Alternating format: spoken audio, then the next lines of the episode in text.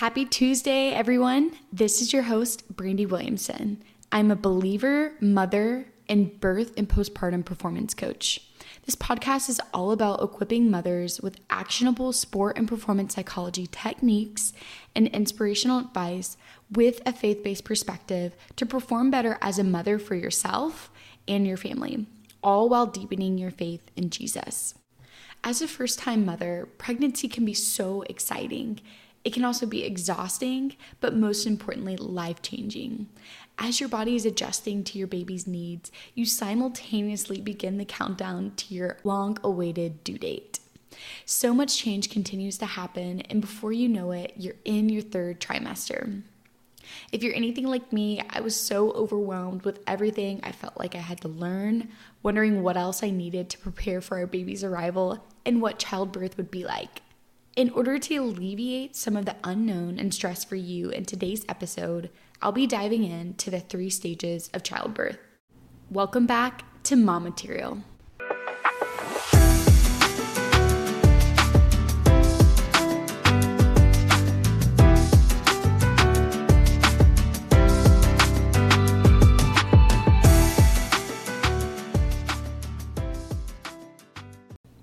The question on every first time mother's mind what will childbirth be like? Maybe you've heard horror stories from your friends that cause major uncertainty and worry for you. Perhaps everyone you've talked to has had the most fairy tale birth experience ever, and you've created expectations that yours will be the same. Although everyone's body and childbirth experience is unique, each stage and phase contains universal properties we all share.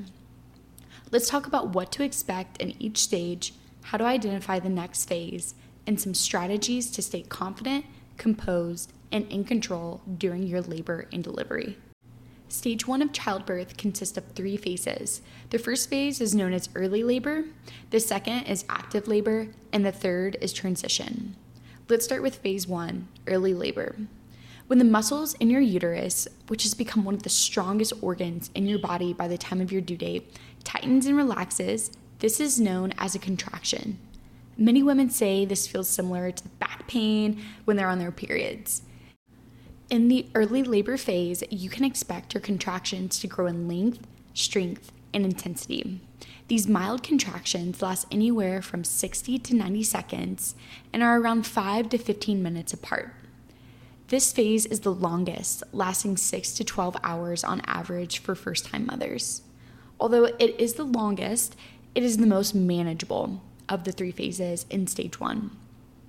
Mothers are encouraged to continue going about their day, prepare their hospital bag, move, or find time to rest. Fathers can support their spouses by preparing food, massaging their partner, and distracting mom by playing board games or any other form of entertainment. In episode 6, I talk about my experience being induced.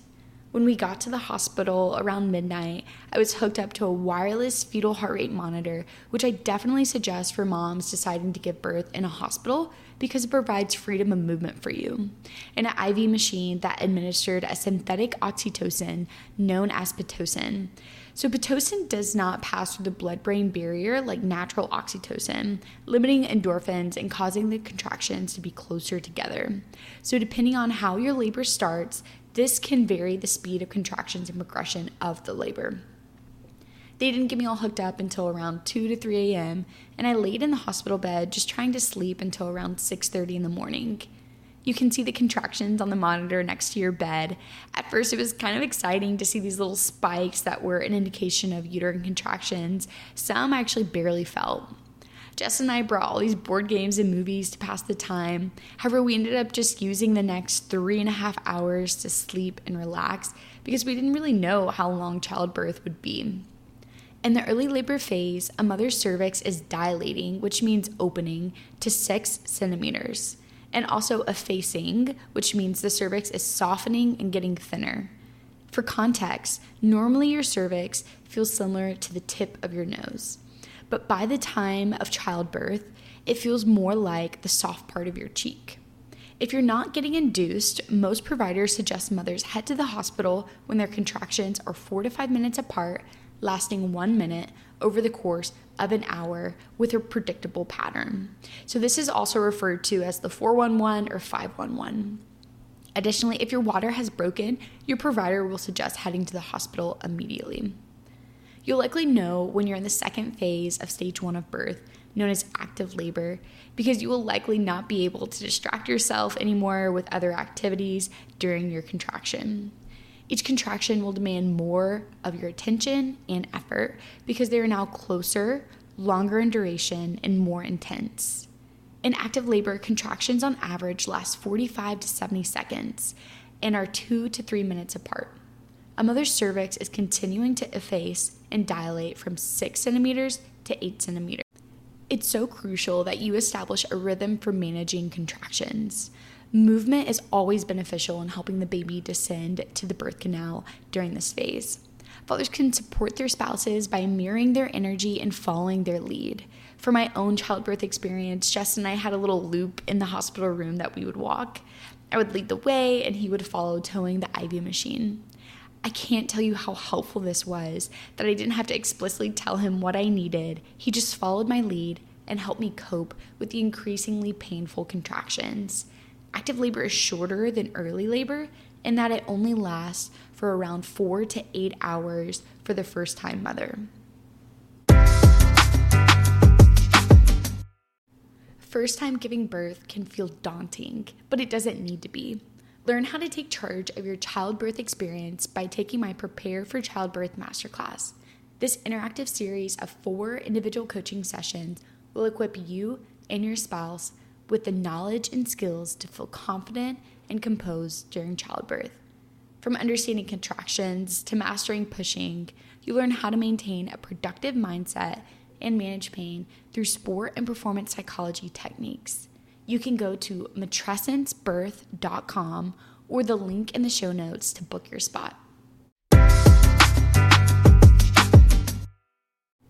You'll likely know when you're in the last phase of stage one, known as the transition phase, because your contractions will be 60 to 90 seconds long, two to three minutes apart. This is the most intense phase, but also the shortest phase within stage one, on average lasting 15 to 60 minutes. Some women have reported experiencing the bloody show, losing their mucus plug during this stage. In my experience, I had to tell the nurse to stop the uptick in Pitocin, and I actually vomited in the bathroom a couple of times. Another physiological response might likely be the breaking of your water in this phase. Mindset is indispensable during this stage. In my masterclass, I teach mothers how to replace unproductive thoughts that will arise with thoughts that aid them during the peak of contractions. Fathers can also support their spouses by saying their birth affirmations that are also individually curated in the masterclass. Something that encourages mothers is knowing the stage only lasts for about 5 to 20 contractions. Believe God designed your body to birth, and you can get through this phase. Once your cervix dilates to 10 centimeters, you're ready to move into the second stage of birth, pushing your baby out. You'll likely know you've entered this stage by the pressure in your vagina. Mothers have described the sensation as feeling like they have to go to the bathroom and poop. In this stage, your baby is leaving the uterus and descending through the vagina. Understand how to use your breathing helps you maintain energy and gets you meeting your baby quicker. I teach several breathing techniques in the preparation for childbirth masterclass, specifically designed for mothers to implement during the pushing stage.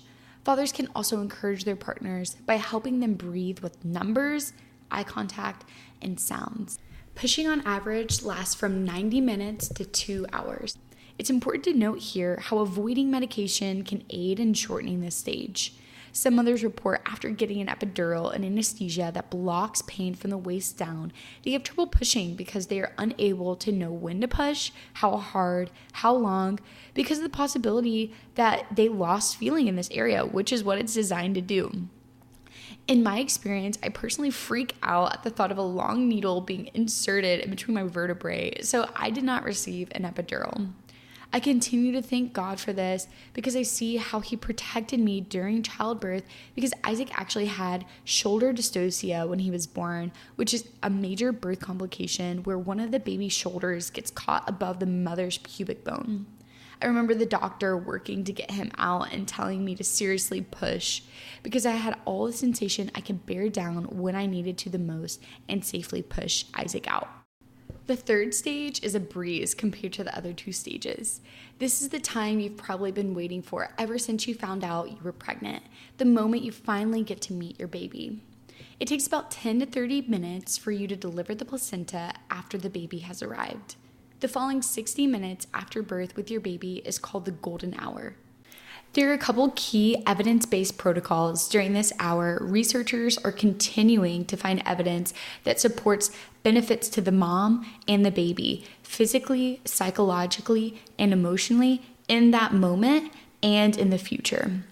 Some of these protocols include delayed cord clamping, skin to skin bonding with your baby, early initiation of breastfeeding, and delaying non urgent tasks like giving them a bath for at least 60 minutes. While you and the father are bonding with your baby, perineal lacerations are assessed by the doctor or midwife and stitched depending on their severity. After you deliver the placenta, it's a routine procedure to receive a fundal massage on your abdomen right around your belly button area to help the uterus continue to contract as it begins to shrink down to that pre pregnancy size in order to prevent postpartum hemorrhaging. So don't let this term massage mislead you. This can be an unpleasant sensation due to the pressure needed to push the uterus downward. After your baby is born, there's so many emotions going on. Some mothers cry out tears of joy, others are happy it's over, and some might just be a little out of it due to the fatigue of childbirth. So give yourself some grace. If you don't respond the way that you've always imagined that you would, there's no right or wrong way to feel in the moment because everyone is unique and has a different experience. After Isaac was born, NICU was alerted and he was quickly assessed by their team. Then they swiftly put him back on my chest. I was really shocked at how much time I had with Isaac, Justin, me, and my mom in the room after he was assessed by them. We just kind of chilled there for what seemed like a long time. It kind of shocked me because I always thought of hospitals as m- more like businesses and I was going to be maybe like in a rush afterwards. I, I don't really know. But they gave us so much time to be with our family before we moved down to the postpartum suite. What's even more ironic is I started off wanting to give birth in our one bedroom apartment in the tub. And Justin's like, okay, can we consider the hospital at least, you know, in case of any emergencies or needed interventions? He's like, that would be a lot easier to be in the hospital rather than relocating in a case of emergency, which I knew his military experience was playing a role into this because he's seen people have to get moved to help, which has been uh, like a, a big hardship for him and for his team. And the desire just for us the baby and, and me to stay safe because this is a new experience for him as well. And so I ended up honoring that and it definitely worked out because what ended up happening was I found a doctor actually at my CrossFit gym that had delivered multiple other women's babies there and she also delivered Isaac and it was such an amazing experience and she's a wonderful person and incredible doctor. So I say all that to encourage first time mothers to do whatever is best for your family, obviously, first and foremost. And secondly, share a positive hospital experience because some of the circles that I'm in, it seemed like more of a rare story that you've had like a good hospital experience or you've hear of other people having them. So I was more accustomed to hearing about negative experience and that tainted my expectations going into the birth at the hospital, which left me unnecessarily apprehensive leading up to birth.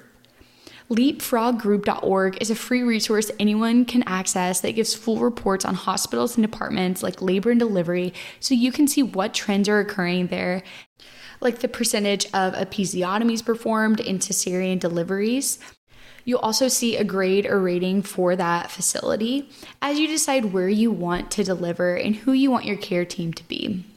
I realized this episode's focus was mainly on the stages of birth for a vaginal delivery, and I didn't really touch on the cesarean delivery part. I wanted to make these stages so clear and easy to understand if this is your first time hearing this because it can be a lot. And I plan on going more in depth on cesarean deliveries in a later episode. I hope today's episode diminished doubts about childbirth and equipped you with more information to help you during your upcoming labor and delivery. Join us next Tuesday for a new episode of Mom Material.